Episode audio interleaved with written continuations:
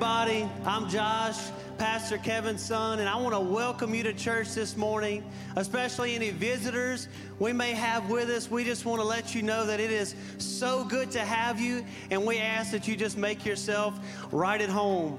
We're excited this morning to be continuing our series in prayer. We've been coming together as a small group this week and praying, and that's what the message is about this morning partnering in prayer. But first, we're going to praise, we're going to worship, we're going to sing, Your Love Awakens Me. And we want to thank Jesus that His love does awaken us, it brings us life not possible without His love. It breaks down sin's power, and His love draws us in and draws us back to the Father. Amen. Let's sing and worship this morning.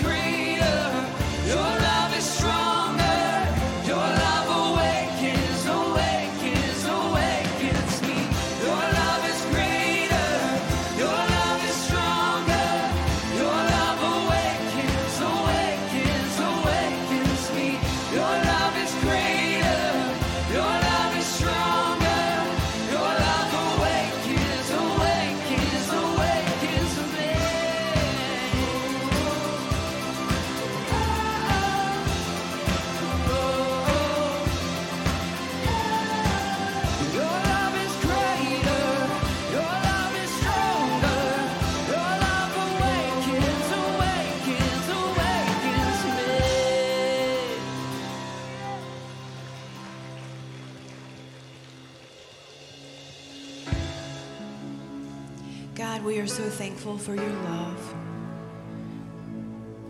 For your love, God. We are so grateful.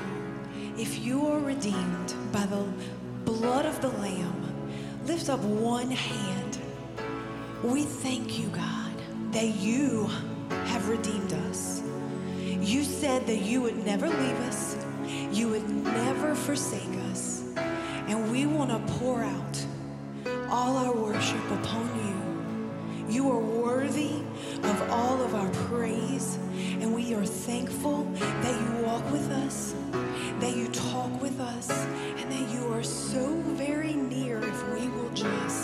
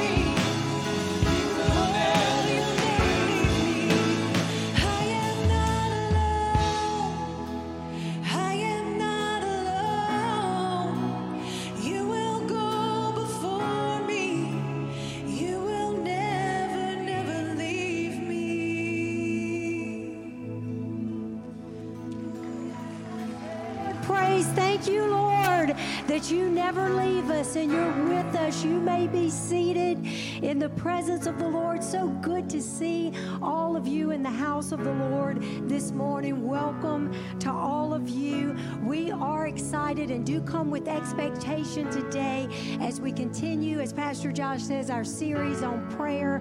I know that the Lord is hearing our prayers and change is being affected. He is so, so faithful. And we just exalt the name of Jesus today and give him the highest praise today. So thankful for your giving last week to the missions offering as we bless those children in Mexico. We were able to take up all of the money that we needed in one offering to bless them. And so thank you so much for your generous, generous giving last week. This week, we're going to focus on the elderly, and today our missions offering is going toward the Easter treat bags that we provide every year for all of the residents in our area nursing home. It's about 500 of them, and I know Easter's several weeks away, but we're getting the stuff ordered. Our uh, volunteers for our treat bag team are going to be making those bags shortly so that they can be delivered around Easter time. And we're so excited that we're finally able to get back into those local nursing homes and minister. Our daughter Hannah had signed up to minister at the nursing home for the first time, and she's been coming home with all of her stories and met a lady that was 99 years old. Her husband was a pilot in the war and has a vivid memory and was telling all of the stories. She met another lady who was very involved in cancer research and she said that the lady was telling Hannah she had went to the doctor and the doctor knew who she was and went and grabbed a journal off of his shelf that had her research in it and you know, I thought about that generation has given so much to us. What an honor what a privilege to give back to them through our time, through our resources. I know as we bless them with their little bags, their family members, the residents have said how much it means to them. So, what a worthy, worthy cause today as we shine the light of Jesus to those elderly in the nursing homes. So, we ask our ushers to come forward at this time as we receive our morning missions offering. Let's stand together and bring our offering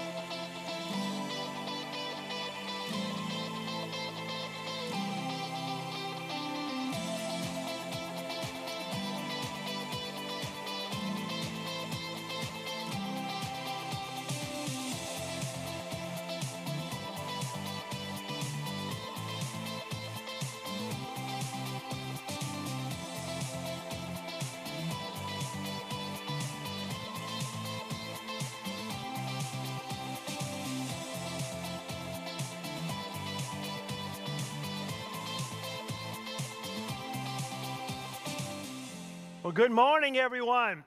what happened to spring? Amen? Golly.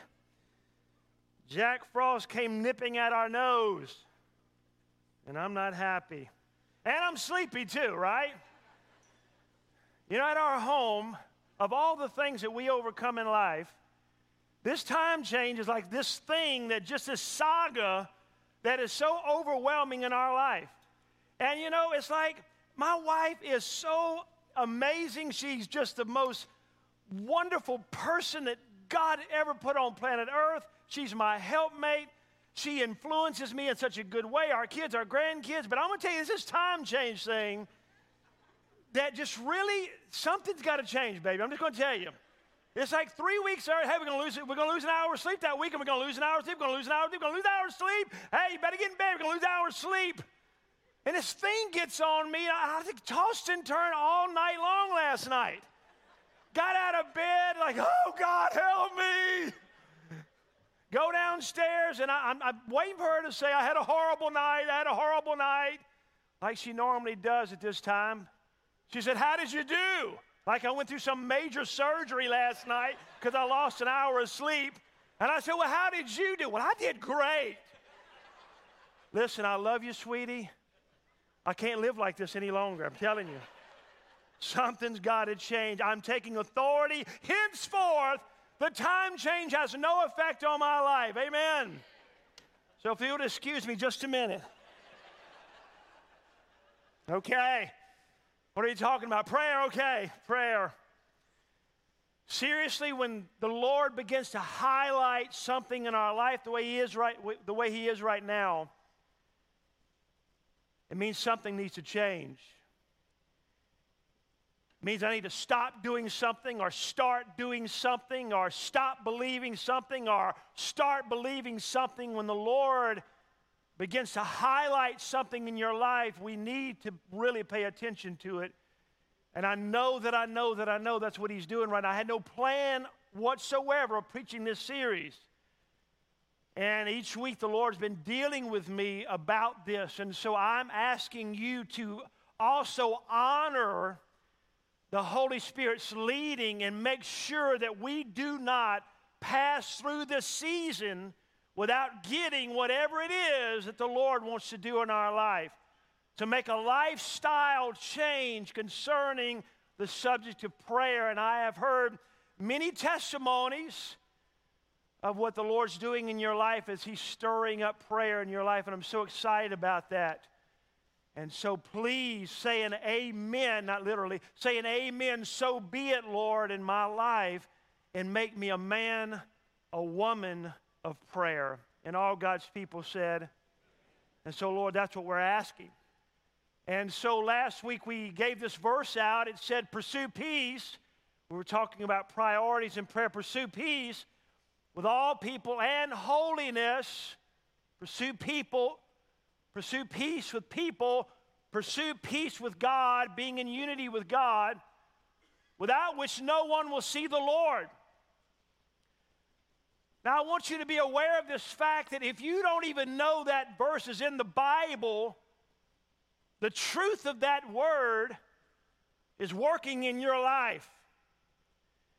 If you forgot it was in the Bible, or as you hear it now or last week, if you don't have any revelation on it and you really don't think much about it, the reality of that verse and the truth of that scripture is playing out in your life, whether or not you're ignorant of it or not, right? Pursue peace and holiness without which no one will see the Lord.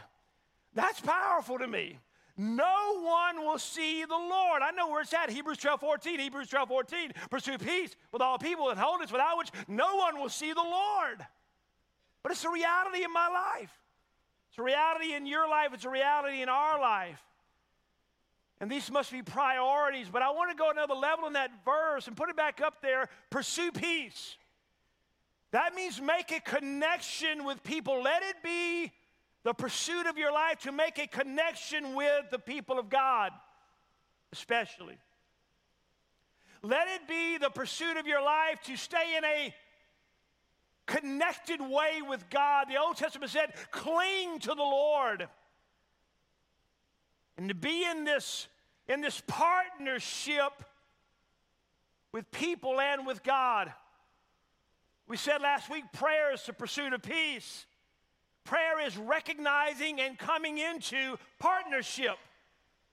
Partnership, partnership with God and partnership with man. I want to make a statement right here that I really, when we walk out the doors and get in our car and drive away, I pray it never leaves you. This is the goal today. This is my prayer that we understand this fact right here. In the kingdom of God, there is no alone.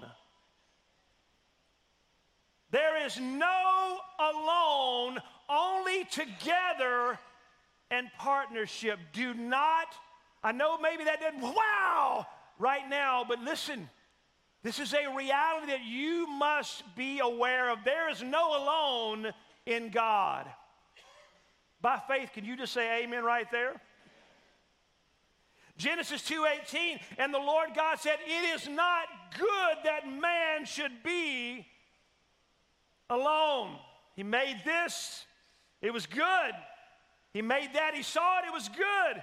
He made man He's walking around the garden by himself, and God said, That's not good. It is not good that man should be alone. I will make him a partner. I'll make him a partner. And I'll partner with him, and he'll partner with his partner, and his life will be complete. What an amazing thought that God Dare I say it this way, and God made it this way. I didn't, it's not me. God wasn't enough for that man. So God said. God said he needs somebody like him, a, a helper comparable to him. He needs a partner in life.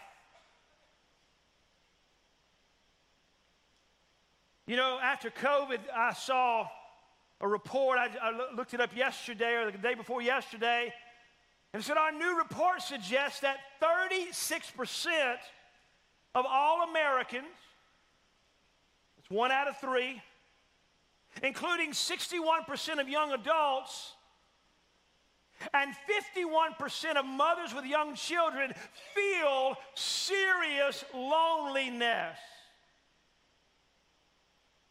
One out of three of you feel serious loneliness. The majority of young adults in this room feel serious loneliness at times. Half of our mothers with young children feel serious loneliness, and it's a serious problem. It really is. And I want you to understand you can sit in a room this size with hundreds of people around you and be lonely, feel very lonely in your life. I want to say this may shock you. My wife, uh, we've been married for 33 years. 34. That'll be a fight in the car when we leave, amen? Why do I do it? Uh, we got married, we were kids, right? I love her. She goes nowhere without me. If she goes somewhere without me, I'm texting ETA question mark. We love each other. We do everything together. But there's times when no matter how wonderful she is to me as my bride, I can still feel seriously lonely in my life. As much as I love my grandbabies and they are my world, they can all be scattered around me, but there in my heart, I can still feel serious loneliness. And there's a reason for that because there is some certain level that my helpmate can't give me. I need God and His presence and His partnership, come on, working in my life to fulfill what I need on my inside. I need Jesus and I need her. I need God and I need my family. I need God and I need you, my church family.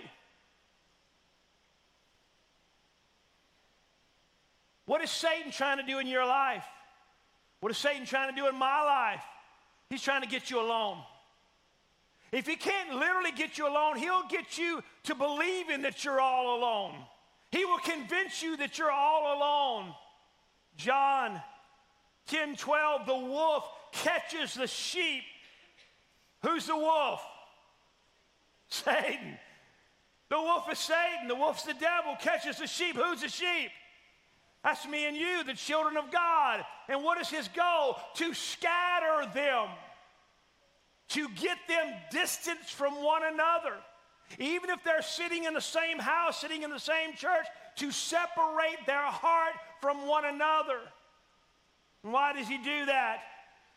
Because he knows there's no strength in alone. Elijah, we've been talking about the disciples in Gethsemane. And man, it just it just helps me to understand some of the dynamics that happened in my life. I love the story of Peter and his failures and his overcoming and whatever. And it just helps me because it's a parallel in my life and in your life. It really is. Elijah's one of those men as well in my life, and this story of him praying down fire and praying down rain and outrunning chariots and the contests and all the wonderful, powerful things that God was doing in his life, his, his, his supernatural anointing, outrunning a chariot back to Jezreel. It's an amazing story. When the fire fell, revival came, and the people were shifted away from their compromise and their lukewarmness. Revival came, and all the people began to shout, The Lord, He is God, the Lord, He is God. Man, Elijah's so fired up. I can just feel that emotion that he's feeling, feeling the anointing on his life. It's so powerful. Let's look at this in 1 Kings 18. When Ahab got home, Ahab's excited too. The wicked king, he's having a revival. He told Jezebel, uh oh. The usurper of authority, the one who attacks all that is Christ, it's a spirit.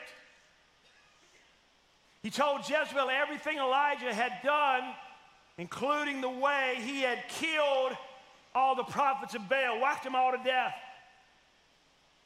So Jezebel sent this message to Elijah May the God strike me and even kill me if by this time tomorrow I have not killed you just as you killed them. Now look at it.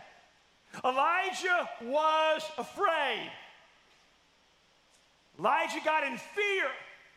His world got turned upside down. He had become disappointed. He, he thought that he had an appointment with revival everywhere. Even Jezebel was going to get in on it. All of a sudden, things didn't turn out the way he thought, and he's, he's afraid and he's fearful. And you know what we do when we get like that? We run for our life. We try to salvage something, save our life. We go into survival mode, and he ran for his life. He went to Beersheba, town in Judah, and he left his servant there. I want you to see that. He left his servant there. Then he went on what? Then he went on what? Then he went on what? Say it loud. Then he went on. And don't listen, I want you to pull yourself up in this story right here because this is what we do. Then he went on alone into the wilderness, traveling all day. He sat down under a solitary, I want you to notice that word too, a solitary broom tree and prayed that he might die. I've had enough, Lord, he said. Take my life, for I'm no longer, uh, I'm no better than my ancestors who have already died. I want you to understand this is our human nature. This is what we do.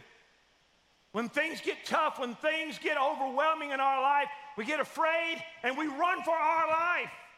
This single solitary life of mine, I need to go because nobody cares for me. Nobody is going to help me. I'm, I'm just in this by myself. And he left his servant there. Now, who is his servant? Who is this servant? It's his partner this partner in ministry. He's the guy who been with him through the thick and thin. He's the guy that he handpicked. to help him as he's journeying through life and carrying out God's mission in his life. He was his partner. They ate together, they slept together, they ran together, they preached together, they prayed together, they did everything together. He was their, he was their, his partner. In this moment of fear, he dissolved the partnership. He dissolved the partnership. I want to say this before I go any further. I don't care what's going on in your life. I don't care how you're feeling, what your emotional state is. I don't care what your circumstances are. Never, never, never, ever dissolve God's partnerships in your life. Satan is seeking to scatter you. He's seeking to scatter me. And there's a reason. As I said before, there is no strength in alone. I want us to say that together. Listen, there's no strength in alone. Say it again. There's no strength in alone. One more time. There's no strength in alone. Ecclesiastes, two people are better off than one, for they can help each other succeed. If one person falls, the other can reach out and help. But someone who falls alone is in real trouble. Likewise, two people lying close together can keep each other warm, but how can one be warm alone? Person standing alone can be attacked and defeated, but two can stand back to back and conquer. I want you to understand this is the reality of the kingdom of God. It's how it is. It's how God thinks about you and me. Three are even better. For a triple braided, or most translations say a threefold cord, cannot easily be broken. I want you to understand our prayer life is a coming in, a recognizing of the partnership that God has placed us in. And the Lord says, when you come in to your time alone with me, into your prayer room, your prayer closet, wherever you spend time alone with God, shut your door and don't come alone. Don't come alone. Come in the spirit of partnership. You know, I mess with my kids sometimes. My boys come in the house, they're by themselves, and I say, What are you doing here? What are you doing here without my grandkids? Never, ever, ever come into my house without my grandkids. Do you understand that? And I go, Get them. Well, you know that's biblical. Kinda. If you stretch it a long way.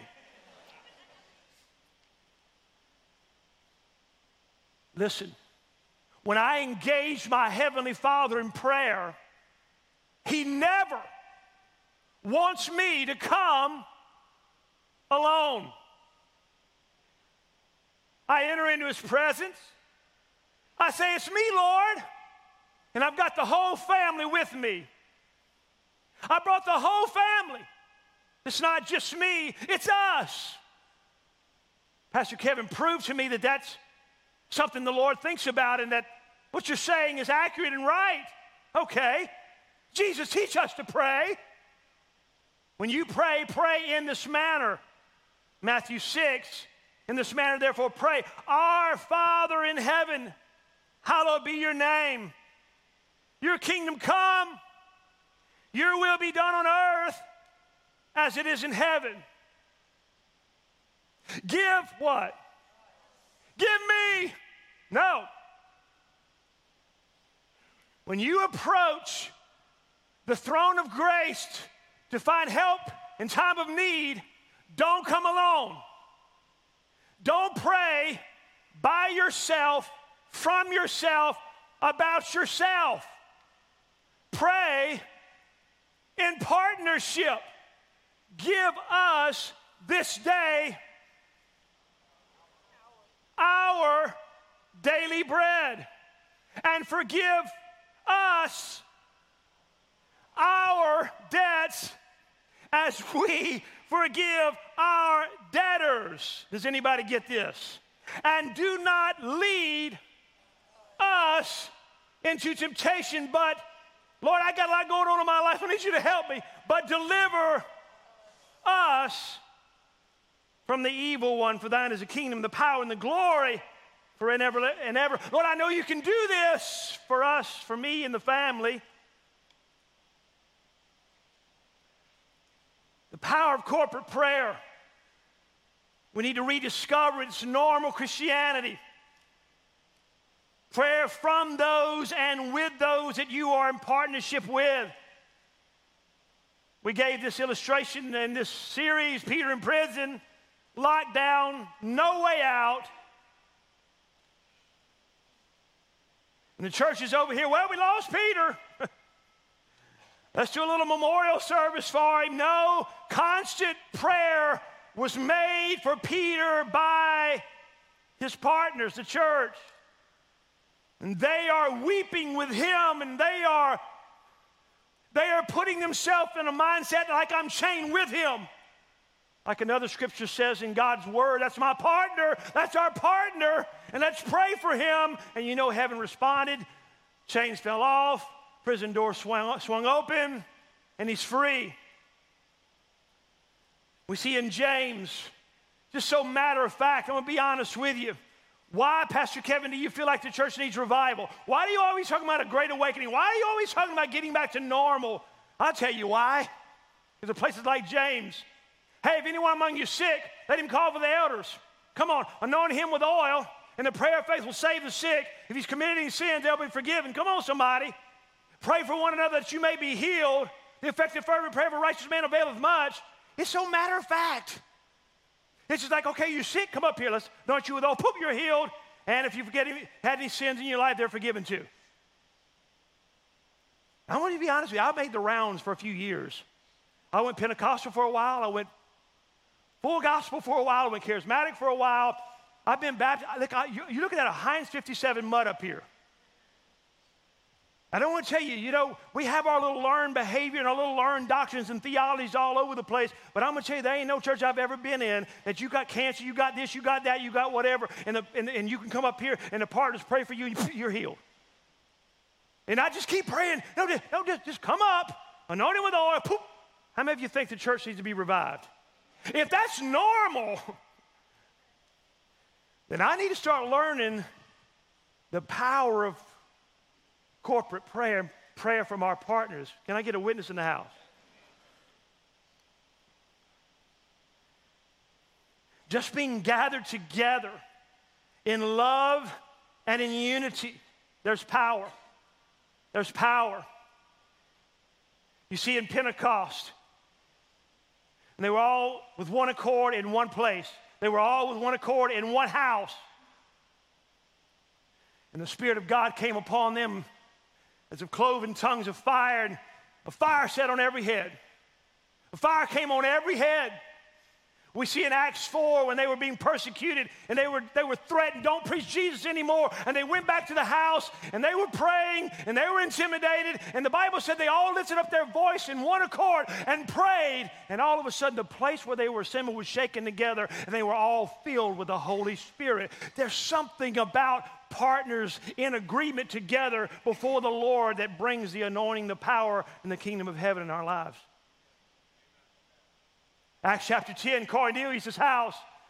Peter's up there preaching. Nobody saying, We need the Holy Ghost to fall on us today. We need the Holy Ghost to fall. Nobody's saying anything. They're just all with one accord. The, the gospel's uh, about to be brought to the Gentiles, which is me and you. And that as, as Peter was preaching the word, the Bible said the Holy Spirit fell on everybody in the house. Is it important to be in the house loving one another and in partnership together so that the fire that falls on you falls on me. Does the church, the modern church today, do we need to get a revelation of this? Absolutely. I'll take it a step further. One day, I just this, this dawned on me. One day, I was talking to one of my kids, and it happened. You know, the first time or two, I heard Josh preach, and you know, sometimes I just hear my kids say things, and the revelation they have, and And I'm like, when did that happen? I didn't sit them down and teach them doctrines and theologies and whatever. If I would have said, hey, listen to me, what message did you hear? Or can you recount anything that you ever, or recall anything I've ever preached? And I, I don't remember one thing, Dad. Let me tell you what happens. When you're in love and you honor one another, when the Word of God is being preached, there's something being infused into your life and you don't even realize it. There's something about when your pastor preaches, whoever he is, if it's me in this church, or he prophesies something God's got in his spirit, or he's, he's praying over the congregation, if you are there and you are in love and you are understanding partnership together, it is doing something in your life beyond what your intellect understands.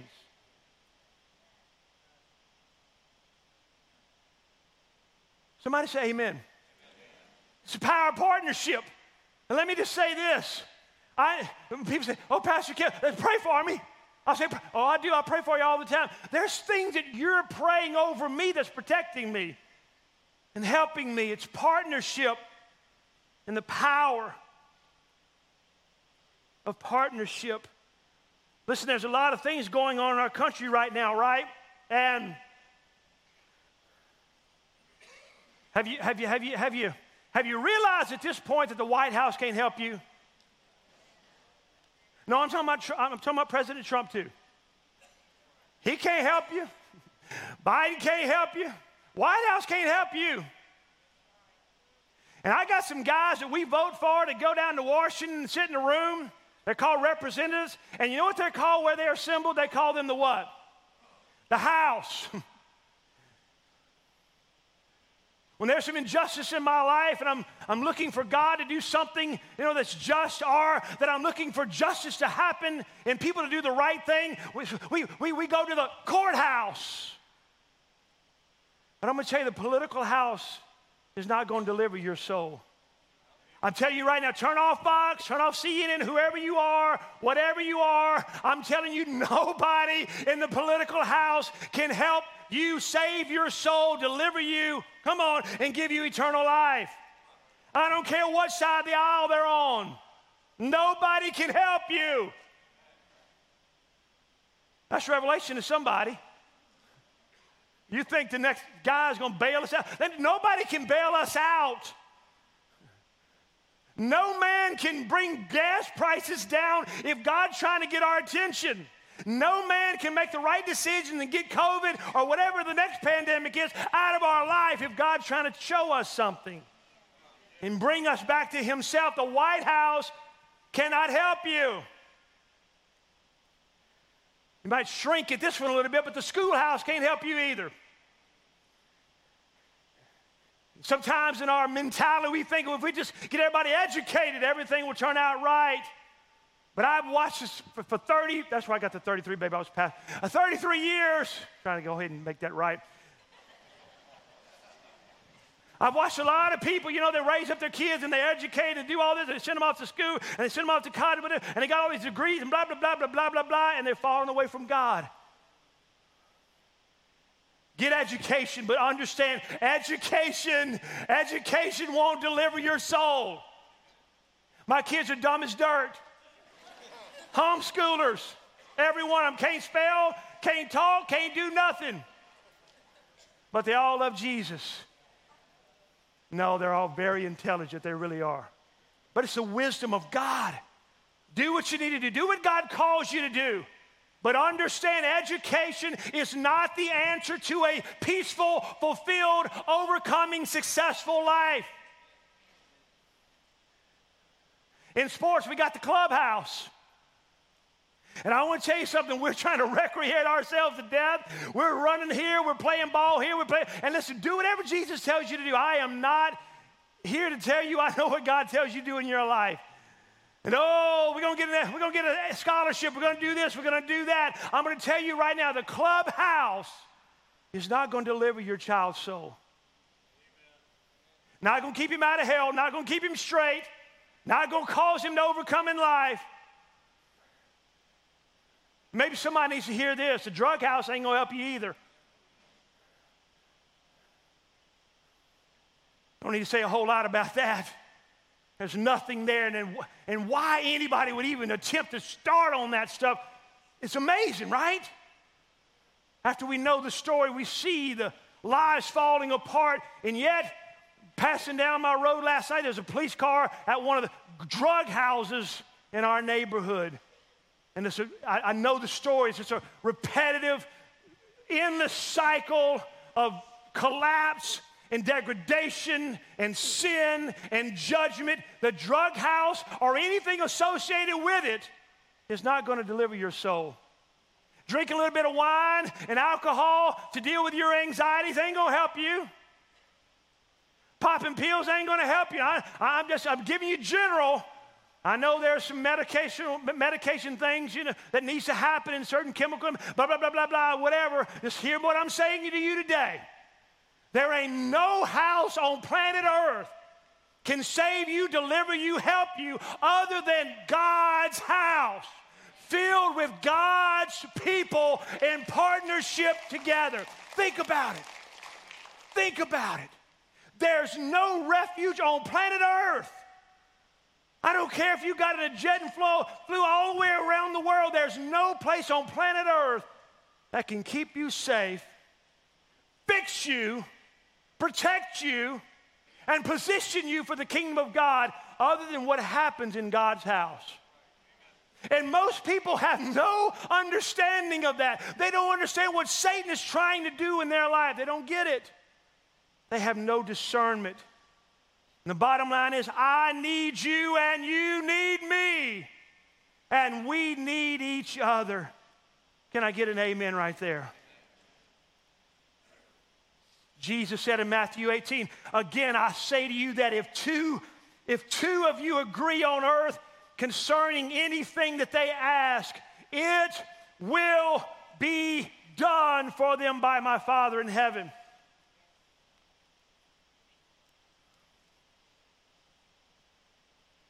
I know that scripture. I probably said it a, a thousand times, preached it 500 times. But do we understand what Jesus is saying here?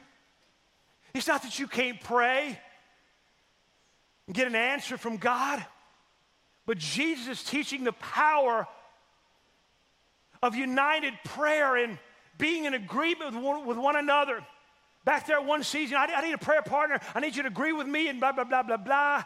And uh, some weird situation, like, I don't know, I'm, I'm, I'm praying yeah, this, this girl would fall in love with me, and I need you to agree with me in prayer over that. And I'm like, well, I don't, I, I, um, I don't have any, I, I don't have any revelation. I don't have any faith. I don't really know what you're talking about.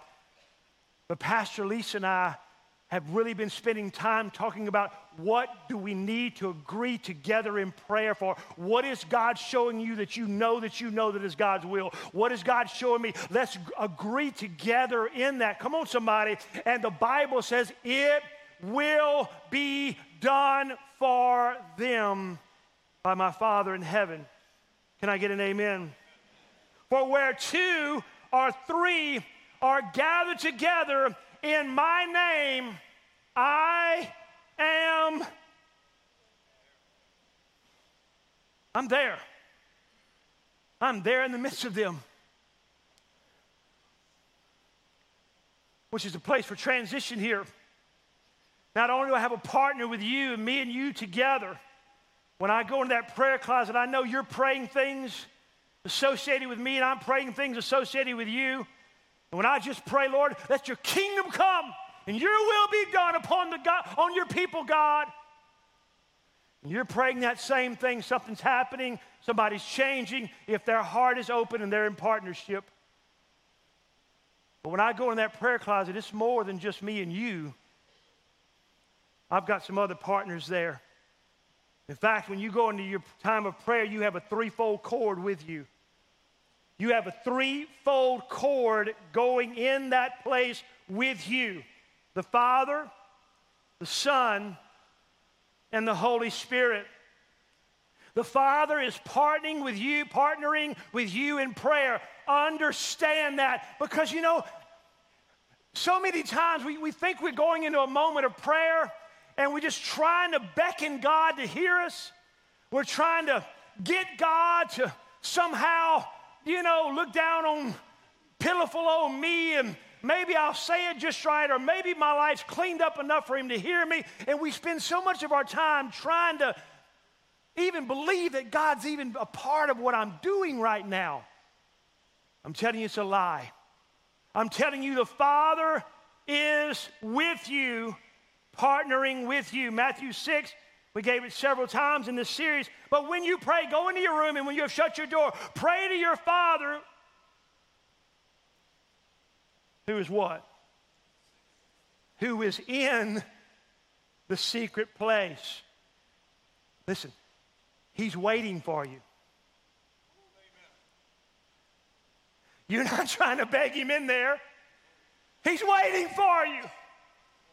He's in the secret place.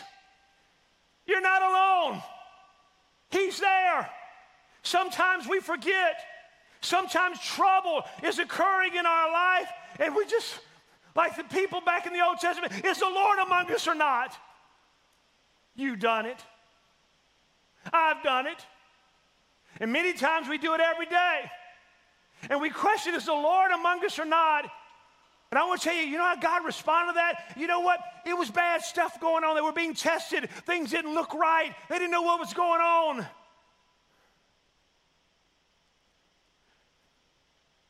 They asked a simple, sensible question to their mind Is the Lord among us or not? Because if God was with us, this wouldn't be happening to us. The Bible said that God was angry with them for asking such a question. They should have known when I left, when I brought you up out of Egypt, I am not a deadbeat dad that's going to leave you by the wayside. Do you see that cloud? Do you see that fire? I am with you every day. You see that water that came out of that rock? I have sustained you. I've been with you. And don't you dare ask the question is the Lord among us or not when you're in pain? Know that God is partnering with you. 1 Kings 19, Elijah. He left a servant. He's going to the mountain of God. And there he went to a cave and spent the night at that place. And behold, the word of the Lord came to him, and he said to him, What are you doing here, Elijah? What are you doing here? So he said, I've been very zealous for the Lord God of hosts, for the children of Israel have forsaken your covenant, covenant, torn down your altars, killed your prophets with a sword, and I alone am left. And they seek to take my life. Nobody's with me. I'm all alone. And God, it wouldn't be so bad, but Lord, that whole Jezebel thing, now I'm not sure that you're with me either. And I'm all alone in this world. And I'm trying to go this mountain. I'm trying to talk to you. I'm trying to have some revelation from your heart. And you know that God sent the earthquake, the the wind, the, the, fire, and the earthquake, and God wasn't, God wasn't in it, God wasn't in it. And then a still small voice Elijah, I am not in that turmoil, confusion, chaotic thing that you allow in your brain. I know you're disappointed. But man, you are not where you need to be in your mind right now. You've left that partner over there. Get back to him and you left me in your heart. What are you doing here? You're not alone, boy. There's 7,000 people who had, haven't bowed the knee to Baal. And how do you think I've forsaken you? What do you take me for anyway? And you know, Elijah's trying to reckon, reconcile himself to God's will, like we talked about last week. Most of us including myself, have spent far too much of, time, of our time in life questioning whether God is really with us or not, questioning ourselves, questioning our performance, questioning the power of Jesus' blood in my life, questioning the covenant. And I want you to understand this this, this mindset of the Lord your Father. Luke 12, 32, I know that verse too. I used to preach it all the time. Do not fear, let's read it together. Do not fear, little flock, For it is your Father's good pleasure to give you the kingdom. Stop begging. Let's stop begging. Let's stop trying to talk God into desiring to give us the kingdom. It is, listen, it is His good pleasure to give you and me the kingdom and stop fearing about it. Amen. Can I get a witness in the house? I said, Can I get, listen, does He want to give you more than you want to get? Is He more ready in the secret place than you are? Absolutely. He knows your needs before you go in there. He knows the hair on your head. If you, being evil, know how to give good gifts to your children, how much more will your Heavenly Father give good, good gifts to those that He loves? Amen? I want you to come in this secret place and I want you to get in agreement. I've given you exceedingly great and precious promises that through these you might be partakers of my divine nature. I want you to get in and say, Lord, your word says, and I agree with that, and I'm asking for it to manifest in my life. I just need you to get in agreement with my will for your life and begin to ask on that level. Ask, and you shall. Seek, and you shall knock in the door. Something's got to change in our mindset. Get back to normal Christianity, faith filled, believing Christianity. The other day, one morning, I was thinking about the night before when little Luke, my little grandson, was at the house and mom and daddy came to pick him up and he wasn't finished playing. He wasn't finished playing in Papa's shop, and he let everybody know I'm not ready to leave. And when he cries, there's something about the way he cries that just tears me apart. And I watched him cry as they were bringing him out the room. The next morning, I'm sitting down in the presence of the Lord about to read my Bible. And I just I literally laughed out loud and thinking about little Luke and how sweet he is and so forth and so on, whatever. And this thought came to my mind are you saying that you love your grandson more than I love you? Now, in a multiple test or true and false question, you know God loves you more than anybody, right? But sometimes you think about that a little bit, are you saying that you love Luke more than I love you?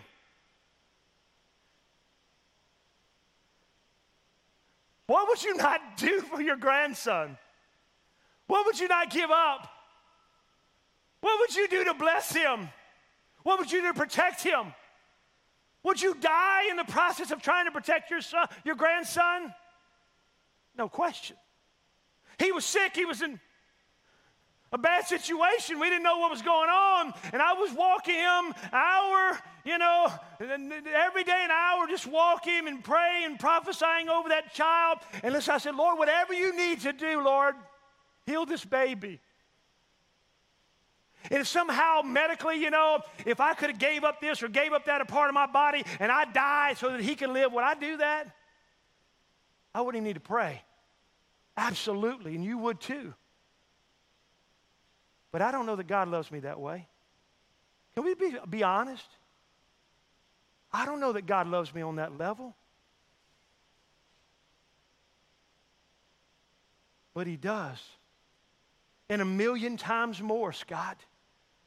We need to, to start realizing that the heavenly, our Heavenly Father is in partnership with you, loves you, and would do anything in the world to see you overcome but I have to believe that. If I'm running, hiding in mountains or caves, rather, questioning, is the Lord among us or not? I short circuit, I hinder God's working in my life. The Father's partnered with you. The Son is partnered with you as, as, well. Jesus is partnering with you in prayer. What did Jesus say in John 14? I will not leave you orphans. I will come to you. Guys, it doesn't matter what happens from here. Going forward, there's going to be some stuff, going to be some difficulties, Gonna be some years past, but I want you to say, I'm not gonna leave you like an orphan, someone who has been left alone by their parents. Somebody say amen. I will come to you. And Jesus didn't come to hang out with me. What's he doing? What's he doing when I pray? Hebrews 7 25. Therefore, he is able also to save to the uttermost. I love this. This is amplified. Completely, perfectly, finally, and for all time and eternity, those who come to God through him. He saves us that much. Amen. Since he always, he is always living to do what? He's always living to make petition to God. He ever liveth to make intercession. He's on the right hand of God and he's praying for me. He's in the prayer closet with me, praying in the person of the Holy Spirit, praying for me. Put that scripture back up, please. He is always living to make petition to God and intercede with Him and intervene for them. Somebody say, Thank you, Jesus. You ever think about that? Probably not. You ever think about that when you're in the prayer closet? Jesus praying for me. You ever think about it when you're going through a bad day and things are going wrong and what are you going to do? That Jesus is praying for you? And Jesus isn't like me and you. We kind of fluctuate in our zeal of praying for our partners, but not Jesus. In his deepest distress, he was praying for his partners. Peter, Satan has asked to sift you as wheat, but I have I prayed for you, son, that your faith would not fail. I'm praying for you, Peter. In John 17, right before he goes in the Garden of Gethsemane, he prays his high priestly prayer. We call it theology. You know what he's praying? Read it yourself. It's so powerful. Father, keep these boys. Keep them, Lord. I've kept them thus far. I've kept the ones that you've given me. I'm fixing to get disconnected from you, and I need you to take over here help me out here. How did Jesus keep those disciples tracking in the right direction? Come here, Peter. Grab him by the scalp. Come on, Peter. He kept him in prayer. All those times he, he spent the night in prayer. He's praying for you, me. He's praying for the disciples. He is praying for us so that our faith would not fail. And he says, His Father, I'm not praying that you take them out of the world. We need them in the world. But I pray that you would keep them from the evil one. And I don't pray for these only, but in, for all those who will believe in me through their preaching which is, sit, which is you right here sitting in this room. Jesus was praying for you in that high priestly prayer that you would be kept from the evil one if you will believe. Can I get a witness in the house? That Jesus is partnering with you as you pray. I want you to understand that Jesus gave us his name so that we could approach the throne of grace in John 16. Up to now, you've asked nothing in the Father's name. Ask, you've asked nothing in the Father. Ask in my name, and it will be given to you. Ask in my name, guys. When you live out your ministry and you live out your life, ask in my name, and the Father will give to you whatever you need. He's given us His name. I want you to understand it is not a tag on the end of a prayer. We do it, there's nothing wrong with it. It helps us to solidify what we're, what we're doing. And we pray and we say, In Jesus' name. I don't say stop that. But I want you to say it is not a tag on the end of a prayer that's some special thing that God. No, this is what it is. When I pray, I am a joint heir with Jesus. I am in Him, He's in me, we're in partnership. And so when I pray, it's like Jesus praying. Come on, somebody. Come on, somebody. Is that right? It is. It is. You know, some people get hung up on baptism, and you know, uh, uh, we say in the name of the Father, Son, and the Holy Spirit, or we say in Jesus' name, blah, blah, blah, blah, blah, blah. You know the little con- thing, contention that goes on out there sometimes. I don't know that we need to say anything when we baptize. That's tradition. That's just tradition. The Bible says everything you do in word and in deed, do all in the name of Jesus. I don't say a sentence in Jesus' name. I don't go, you know, mow my lawn and say, in Jesus' name, I mowed my lawn. What the Bible is saying, be identified with Jesus in everything you do. You're representative of Him and you are in partnership with Him, and let Jesus, let people see Jesus in you. Can I get a witness in the house? Everybody say partnership with Jesus. Jesus is with you no matter what you're going through in life. No matter what persecution, he's in the fire with you. Do I need to tell you the story? Shadrach, Meshach, and Abednego got thrown in the fire. The king gets up. Hey, how many we throw in there? Three. I see four walking around, and the fourth guy is like the Son of God. When Jesus said, I'll never leave you nor forsake you, even if you're in the fire, He's there with you. And finally, the Holy Spirit is partnering with us in prayer. I'll make this very simple Romans 8. Likewise, the Spirit also helps us in our weaknesses. For we do not know what we should pray as we ought, but the Spirit Himself makes intercession for us with groanings which cannot be uttered. I don't know how many languages are in the world today, but how many of you know the Holy Spirit can speak every one of them? I don't care what jungle, I don't care what tribe, I don't care how far out, I don't care how disconnected they are. How many of you know when they pray, the Holy Spirit knows what they're saying? Do y'all believe that today? He speaks every language.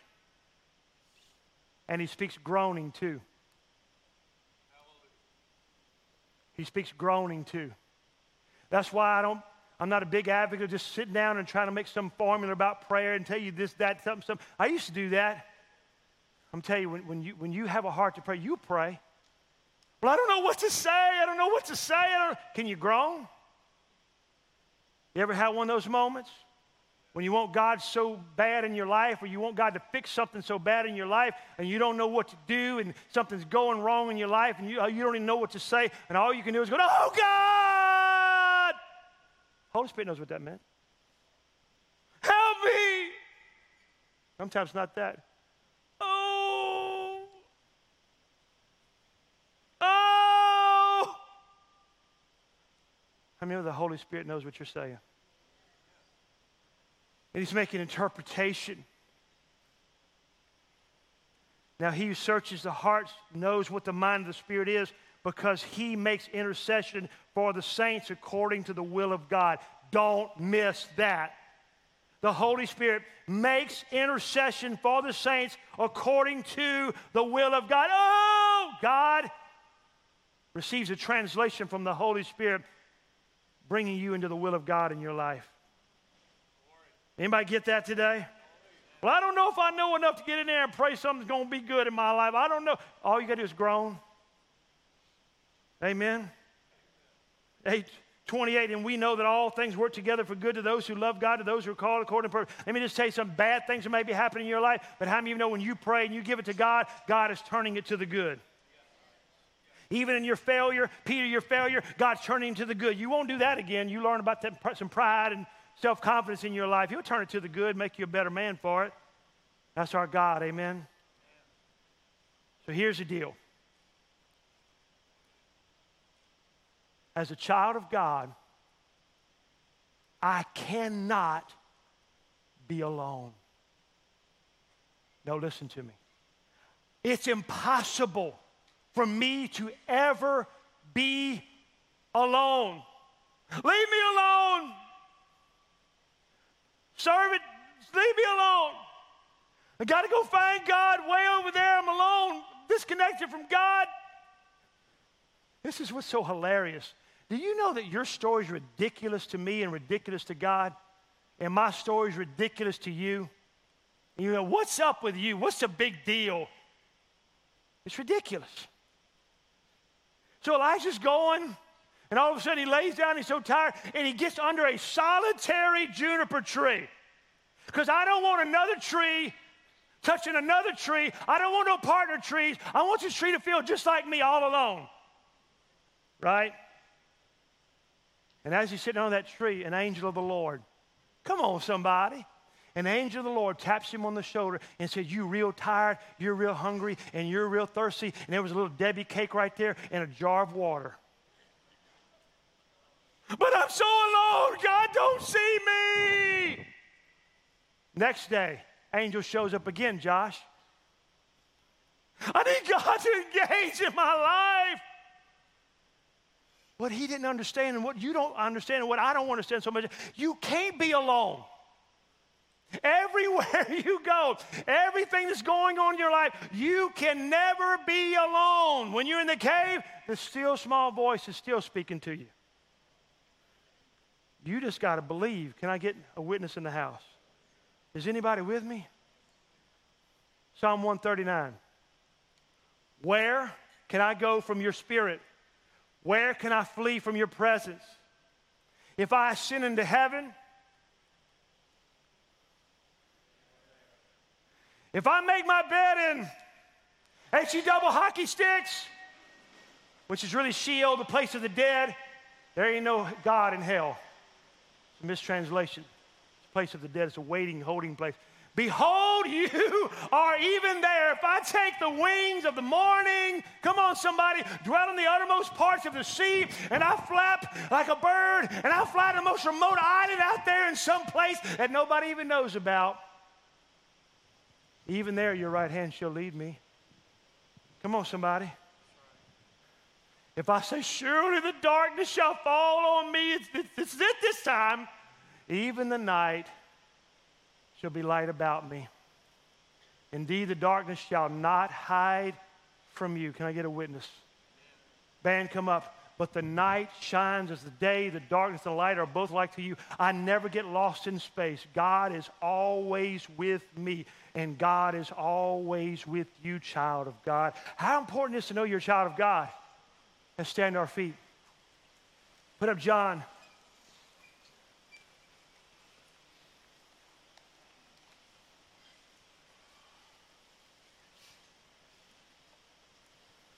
Can Jesus teach us something? Can we, can we, can we learn from the Master? Yes. Listen. Indeed, the hour is coming, yes, has now come, that you will be what? You're going to be scattered. Everyone's going to leave me and forsake me, and will leave me what?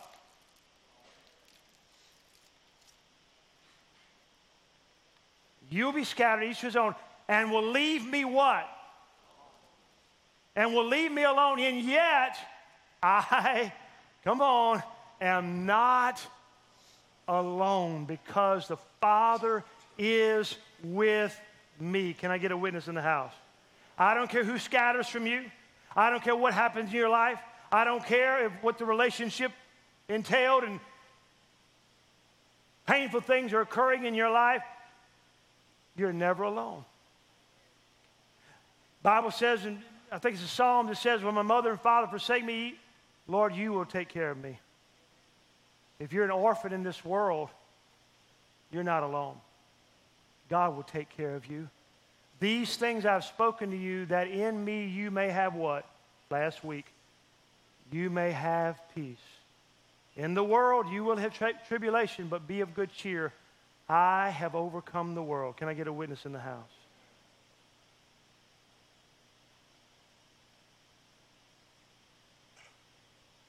Somebody say, I'm never alone. I'm never alone. I've been meditating on that in the last week or two, and it's been so powerful in my life. He's always with me. But when I take a moment to get in the Word or pray, and I draw near to God, Mike, what you saying? He draw near to me. That's powerful. He's always with me. But when I draw near to Him, He even draws closer to me. Come on, somebody. Will that change your mindset? Listen, when you pray, don't go alone. Take me with you. Take your spouse with you. Take your kids with you. Take, you, take the family of God with you. Take the lost around you with you. And God's going to hear you as you pray. And as you pray, understand the Father already knows what He wants to do. He just needs you to get in agreement with it. Amen. Know Jesus is there. He's interceding for you. And the Spirit of God, even when you don't even know what to say, He's taking those words and He's interpreting it perfect for you that the will of God may be done in our life. Is that important today? Father, thank you, Lord, for all that you've done. We bless you today. Father, we thought about some things, we talked about some things today that we don't think about much. My God, help us. Help us to be the, the living reality of our life, oh God, as we pray. Help, help us, your children, to understand these things. You are always with us, oh God. You are always with us. If you're in the room today and you don't know Jesus Christ as your Lord and Savior, I know you're trying to search for him. I know you're trying to figure some things out. Put it back 17 real quick. And he is made from one blood. Look at it. Every nation of men to dwell on the face of the earth and has determined their pre-appointed times and the boundaries of their dwellings so that they should seek the Lord in the hope that they might grope for him and find him, though he is not far from each of us. What does that mean?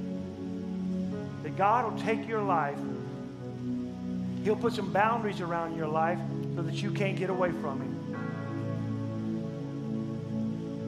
Come on. And He'll just position you. And you'll run, and you'll, He'll position you. And He'll set times in your life. And you think this by this and that. No, no, He knows what He's doing. You don't know Him. You know what you're doing? You start doing this. You start feeling for the answers You start groping in the darkness because God's a million miles away. But what you don't know is He's not far from you right now. You just have to reach out in faith and say, God, have your way in my life. Jesus, you're, you're my Lord and my Master, my Savior. You died for my sins. I receive you into my heart. Save me, Lord. He's not far from you any one of us in this room today. Is that God's word? God's so far away from me. No, He's not. He's one act of repentance away. That's next week. He's one beckoning away. He's one prayer away. Ask, and He'll save you. Thank you, Lord, for all that you're doing in our lives. Thank you for all that you're doing in our lives. I want to sing a little bit of that song, I Am Never Alone. Come on, let's worship the Lord today and embrace this song today as we sing.